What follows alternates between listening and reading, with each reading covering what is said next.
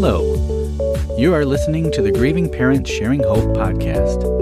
We are here to walk with parents on their unwanted journey of child loss, guiding them to a place of hope, light, and purpose, not in spite of their child's death, but as a way to honor his or her life.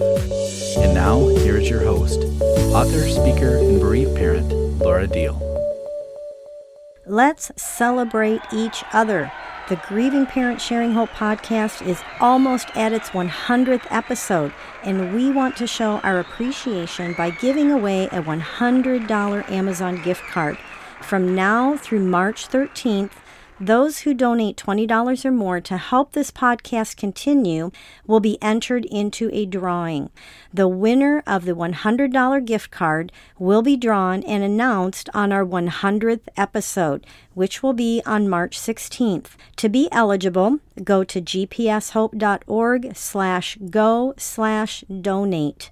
Be sure to click where it says to add a special message and write the words enter me into the drawing or something along that line with your gift of $20 or more. The Grieving Parents Sharing Hope podcast has been here faithfully every week since April of 2019. If GPS Hope has been a blessing to you, bringing godly hope and encouragement after the death of your child, please help us continue providing support and resources to bereavers and help us celebrate 100 episodes of this podcast by going to gpshope.org slash go slash donate and give a gift of at least $20. Be sure to let us know with your gift that you want to be entered into the drawing for the $100 gift card. 100 is a number to celebrate. Let's celebrate each other together. This is the last episode in our series of grief and music after child loss. You're going to be listening to about half of a conversation I had with Hannah Linton and her mom, Kathy Wilson, that was recorded as a video in 2017 for our Hope and Healing Virtual Summit. Kathy is a singer songwriter, and one of her CDs I played over and over and over again as it ministered to me in my place of suffocating darkness after my daughter Becca died. I sent Kathy an email thanking her for the CD and telling her how her music was helping me. And in turn, she told her daughter Hannah about me.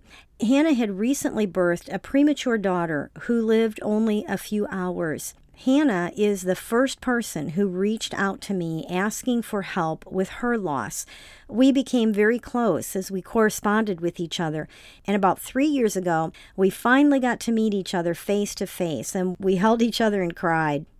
Hannah and her mom, Kathy, have a very special place in my heart, and I am thrilled to give you the chance to meet them in this episode. We are going to jump in to where I asked Hannah to share her story with us. My husband and I got married when I was 19, and shortly after, I got pregnant with our first little lady, um, and I lost her at 20 weeks. Her, her name was Shirai it was like the quite the first year of marriage in the sense of um, we had to very quickly get into much heavier things than a lot of our friends were having to deal with. But we've been married now 12 years and um, we've lost eight babies and we have four precious babies. So we've been pregnant 12 times in 12 years, which was quite the journey. Um, anyway, so Shirai was my firstborn, and then we had um, we had Aradai and Aurora, who Aradai is now ten and Aurora is eight, and then we had several miscarriages in between pregnancies, and then we had Mercy. So I got pregnant with Mercy in 2012, and uh, suffered within the first eight weeks a subchorionic hemorrhage, which meant I bled and bled a lot.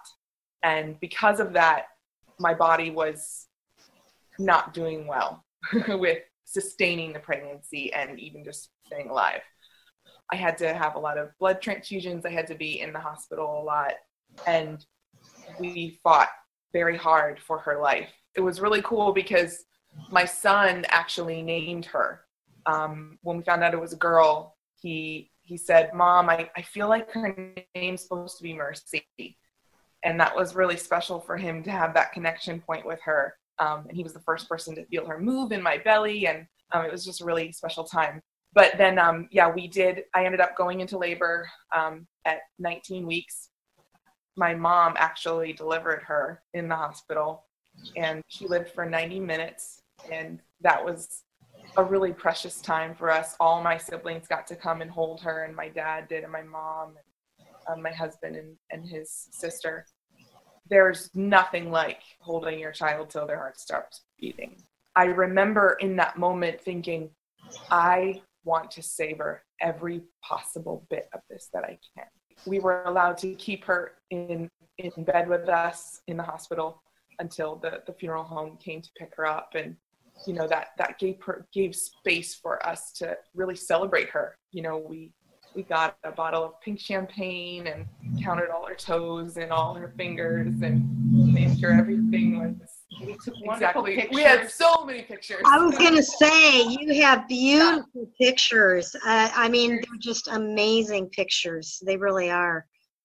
And so we were just able to really, really um, savor her, able to sing over her bef- um, before we went to bed. And in the process of coming home from the hospital and explaining to the children that, that the baby had died was obviously excruciating, but it caused my children to really rise to the occasion and to choose in their hearts to to see that she was worth loving even for the small amount that we got her. Um, and that is something that my kids love better because of that. And i i wouldn't have wanted that to be the way they got their capacity to love but it's been the gift that it's been he really has given mercy to my family. Yeah, talk about sacred. Yeah. Wow. Wow. Let's go ahead and get into the subject of music and grief. So, Kathy, I have your CD, Nothing Will I Withhold. I've had it for years. I had it before Becca died. And when I lost Becca, that was one of the CDs that I would just put on repeat in my prayer room and just cry before the Lord and just let that music and the words just minister deeply to my soul. And I know that I am not the only grieving parent who has been ministered to by your music. I know I even saw a YouTube video of someone talking about they'd given it to a friend and she was sharing about how it ministered to her in the depth of her darkness and grief. And I'm guessing you hear that frequently with your music? Yeah.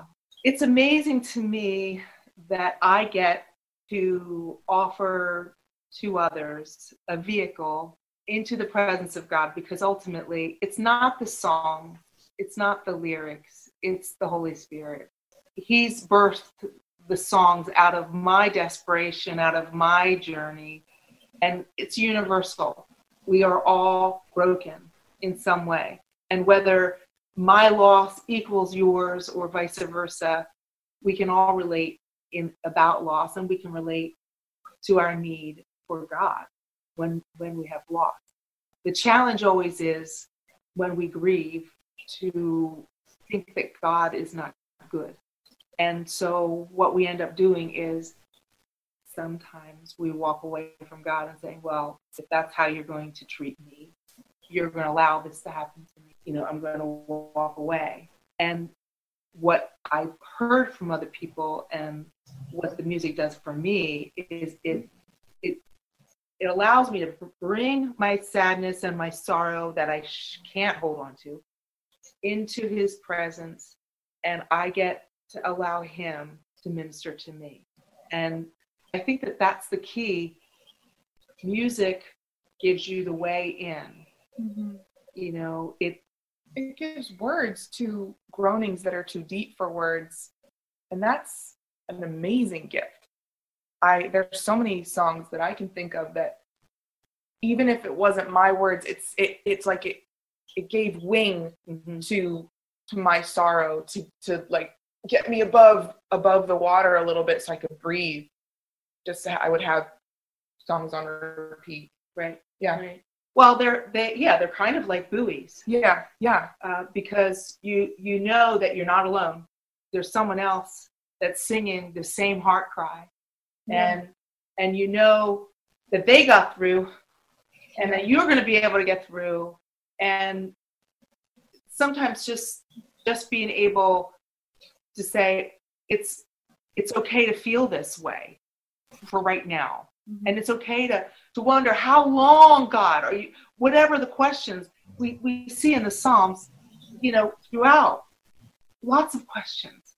And a mm-hmm. lot of times we learn in our religious situations that you know you don't question but the reality is we must and our grief forces us to and we have to decide whether or not we're going to embrace God in the midst of our loss. The, the tendency is to, like in the garden, the enemy says, Is he really, did he really say that to you? He made her question his goodness. And anything in our lives that causes us to question the goodness of God can be a hook of the enemy. And so that for me has been it's it's become a little warning bell. warning bell, warning bell. I'm questioning the goodness of God. What's going on? Let's stop. Worship is often the truth that helps confront the lie Yes. that sorrow can kind of unearth um, and can uh, kind of open because sorrow opens us up. Mm-hmm. So then a lot of times um, when, our, when we're open, there's so many things that want to get in there. And I think when we choose to worship and when we choose to allow healthy music into our life to help us to grieve, it it kind of rejects the lie and says, no, this is the tr- truth. God is a God of comfort. God loves me. He's for me. He's not against me. And just to tag on to that, you know, Job, you know, he said, Though you slay me, Yes. yet will I trust you. I believe, and I, I think we've discovered that that's one of the pillars of a sustaining faith. Because when we understand that life is full of challenges and, and pain, it's also full of wonderful things too. But we have to recognize that Jesus said there's going to be tribulation. You know, it's not like you get saved and everything's perfect. Life is full of challenges. So being able to say, no matter what happens, God, I will put my trust in you. Putting my trust in you is right now, it's hard to trust anything or anyone, Lord, but I'm going to intentionally place my trust in you and trust that you're going to bring me through, that there's an outcome that's going to bring an upgrade in me and those around me. I'm losing something, something's being taken from me. I think that's Yeah, yeah. Well, it's it's choosing to see that he he feels my sorrow with me. That was the most helpful for me was knowing that he felt it alongside of me, that I wasn't alone in it. Very much was a comfort to me. The fact that he was a man of sorrow and well acquainted with grief. I remember the first time I, I read that in the midst of, of grief, and I just thought, oh, well, that, well, that's it. To be well acquainted with grief, and the fact that he wants to hold us and keep us and mother us and father us through the pain. Yeah, you know, Hannah, you said something a minute ago, and it, it made me think about God created music to be a pathway into our soul. And a question I have for you based on something you said, Hannah, when we're in this kind of deep grief and in this kind of suffocating blackness, and the enemy's right there to get his grips on us because the light has been taken from us and we have to choose to get back into that light but it's like the enemy's right there to just dig his claws in and try to hold us under.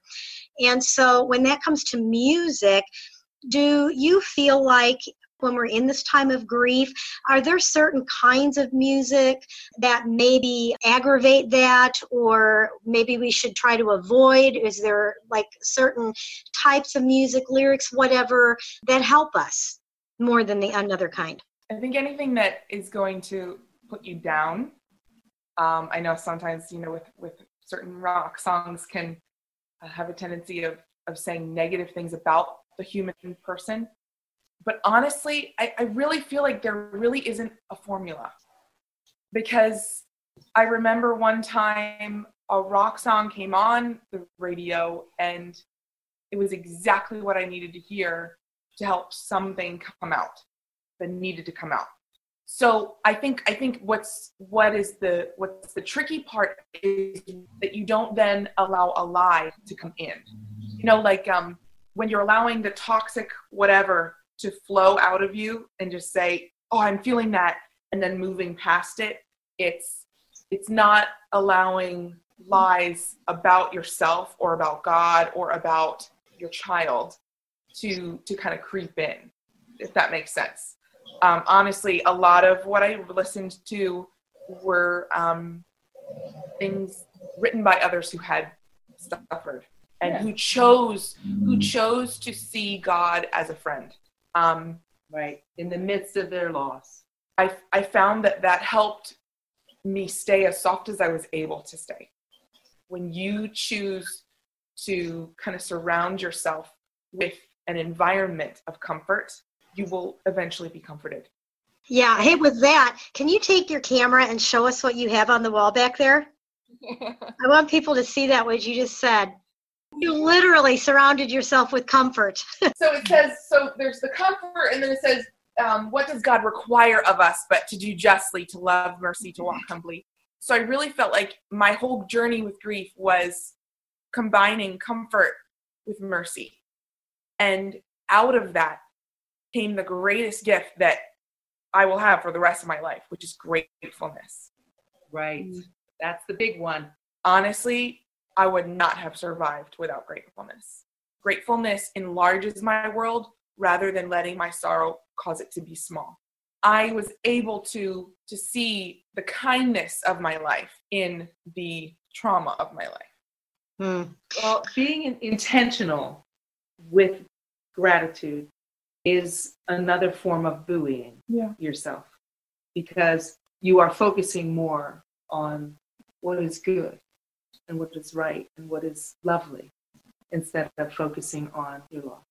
Hannah, I know music has played a big part in the healing process of your grief that you have faced over and over again.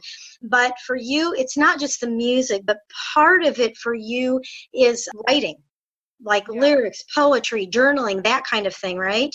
Oh, yeah. I find that that's how I'm able to express. I mean, one of the the early uh, things that I grieved in my life, um, I had a, a dear friend, Priscilla Williams, was helping me walk through some some sorrow of rejection, and she helped me in the creative aspect. She said, "Okay, let's do something that you're not afraid to destroy." Because if we do something on a on a canvas, you're not going to want to mess it up. So she took a paper towel and she gave me a red marker and she said, "Okay, I want you to write down what are you angry about." And so I wrote it down and then each thing I wrote I would rip a piece off of the paper towel and I would throw it on the floor. And it was it was naming my grief. It was choo- it was naming it and handling it. Yeah, and throwing yeah. it away. Yeah. And then at the end, it was choosing to to say to myself that God isn't angry at me for naming my anger. Even when I can't really offer it to him because I'm just not there yet. It's an offering for him that I'm willing to scoop up those pieces of paper and throw them away. It's a weird conduit of channeling your grief in a healthy way, handling your grief, causing it to be tangible mm-hmm. and something that is releasable. Yeah. And a, a lot of people have often, maybe don't write, have often said that when I have written, it has given words to things that they didn't have the words for. And so I've been really grateful that that my words have been a gift to oh, very, others. Very life giving. And it's helped me, you know, especially grieving with children. You can't. You have to be normal during the day. So like, you can't be falling apart when they're like, "Can I have a cheese stick?" And are you pregnant yet again? And it's been like two days. So you you have to kind of bide your time. And so I found often through that season, I would have little tiny scraps of paper all over the house where I would have a thought of something that was painful. And then I'd say, Lord, what do I do with this? And so I would jot it down on a piece of paper. At the end of the day, I would kind of gather all my little clumps of paper and Micah would build a fire and we would just sit and I would write out my thoughts. And I think that people are always surprised at what they have within them when they start to write. And I would really encourage people to do creative journaling, even if it means getting a couple of magazines and cutting out words that speak to you or pictures. Yeah. And and pasting them in a notebook or or on a canvas or whatever you need to do. Yeah, I know for me, it's always been amazing to me how I can have all these scrambled thoughts in my head. And as soon as I just start writing, just get the first sentence out, it's almost like bypasses the analytical part of you and you just start writing. You don't think about what you're writing, you just write. You just write. You just write. You just write. It's, it's really amazing to be able to do that. Well, and there are times in grief that it can be hard. It can be a discipline to sit down and write something down. Sometimes it it's still is a choice to say, I'm choosing to put my heart on this paper. And I'm always find that it is it is a reward. It's rewarding. And even if you think it's going to be painful and like a job or a chore, it, it always ends up rewarding me in ways that I didn't expect it to. I was looking through my journals and one of the phrases that that I wrote down was um, no words can describe the aching grateful that is the wound of love sometimes. And I say that one more time. I want to hear that again. No words can describe the aching grateful that is the wound of love sometimes. Hmm.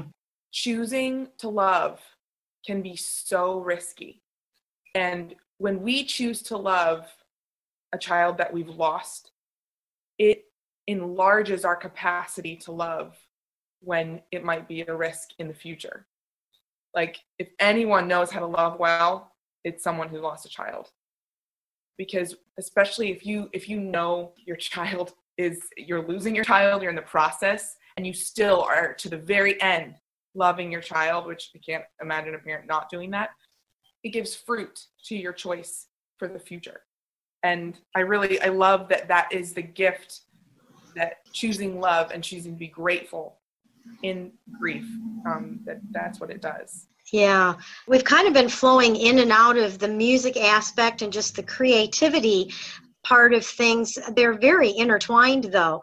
Um, so we've been talking about you guys have been bringing up a lot about how important it is to just let a creative side of you come out and i want to kind of shift back into the music for just a little bit why do you think music is so important in the grieving process? What is it about music or even creativity as a whole? Why is this so important?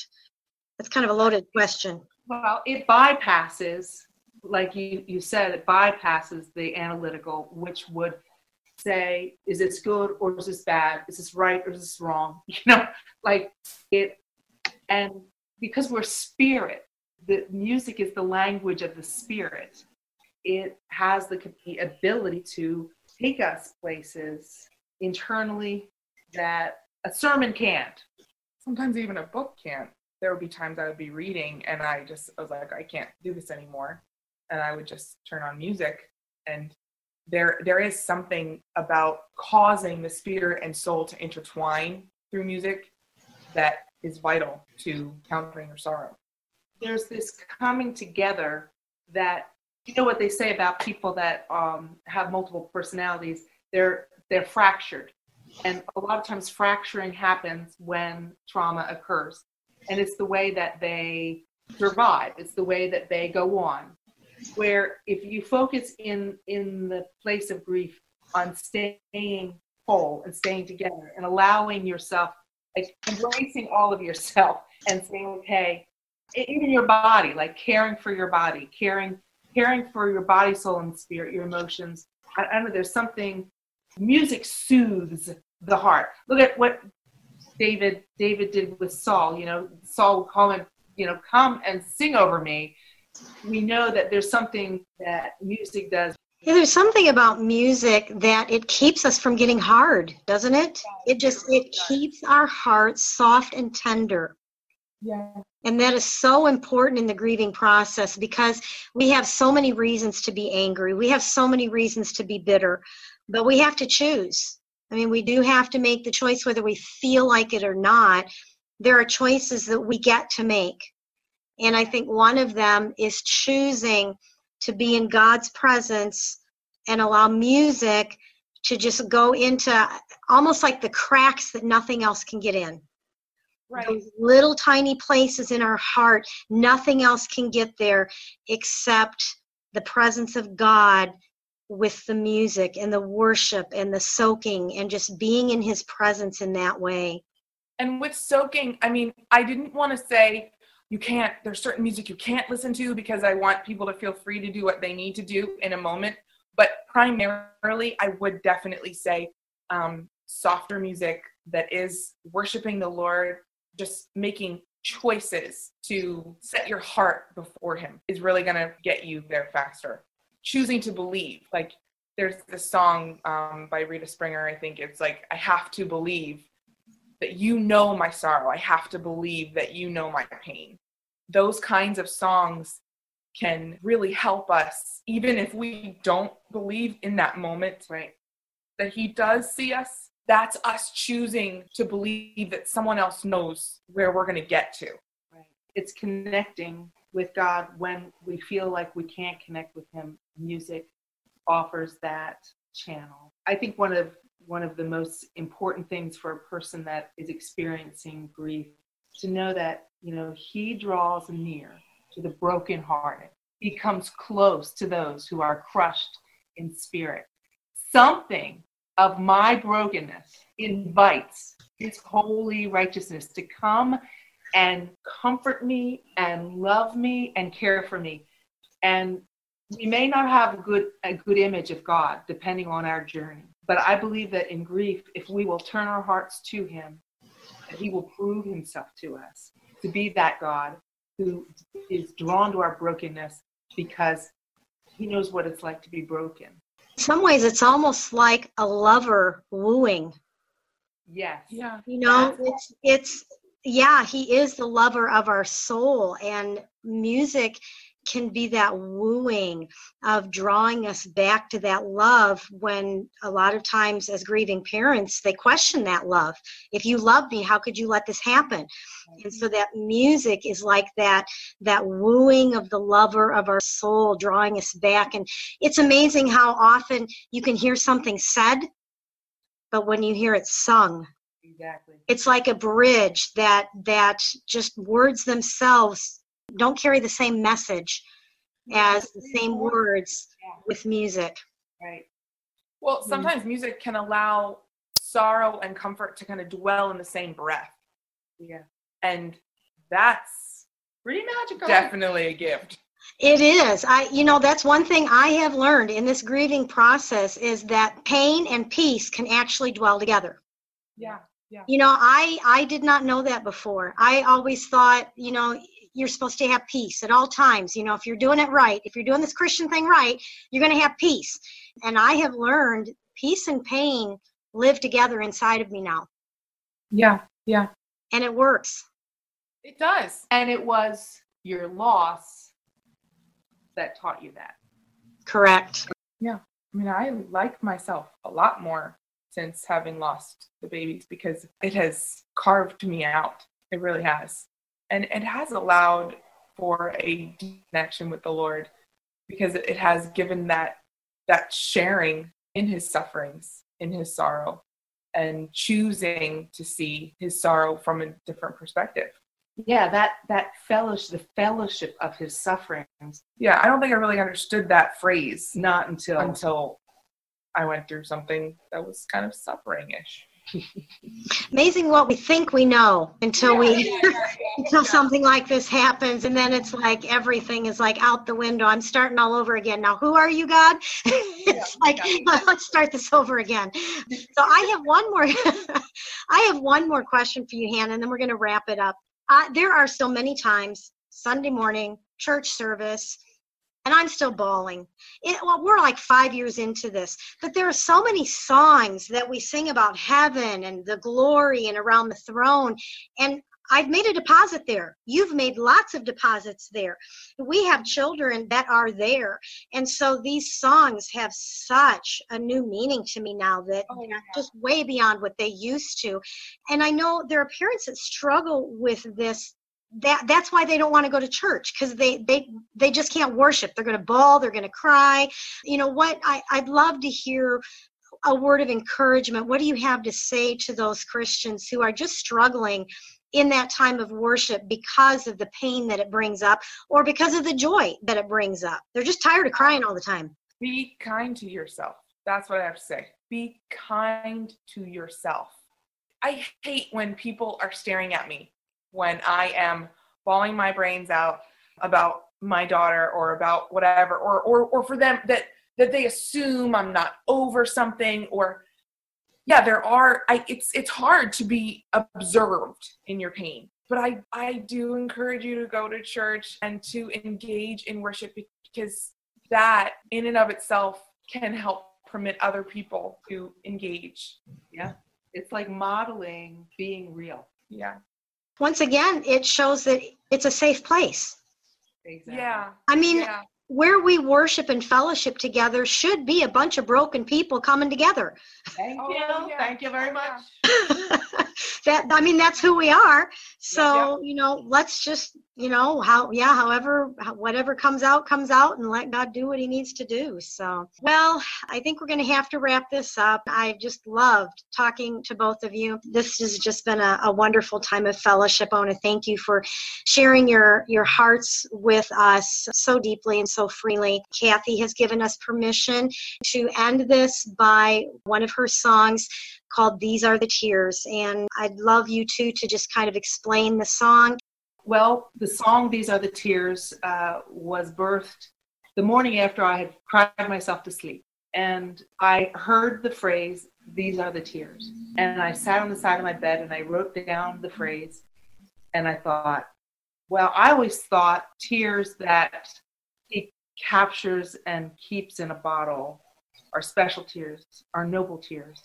But somehow I knew that the night before my tears were more they weren't noble tears.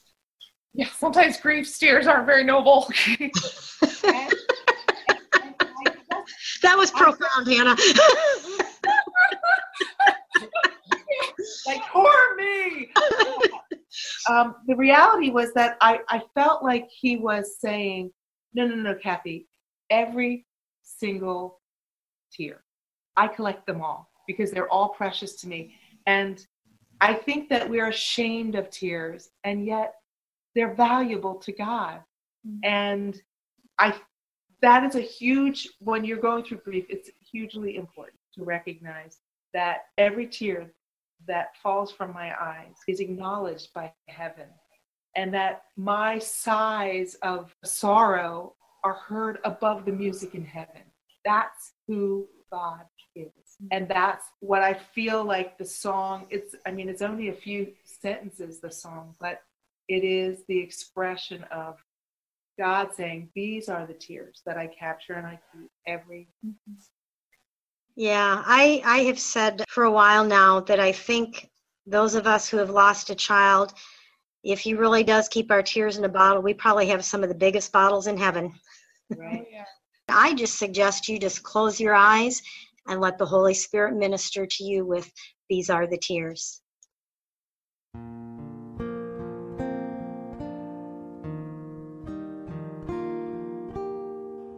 These are the tears, these are the tears that you gather as I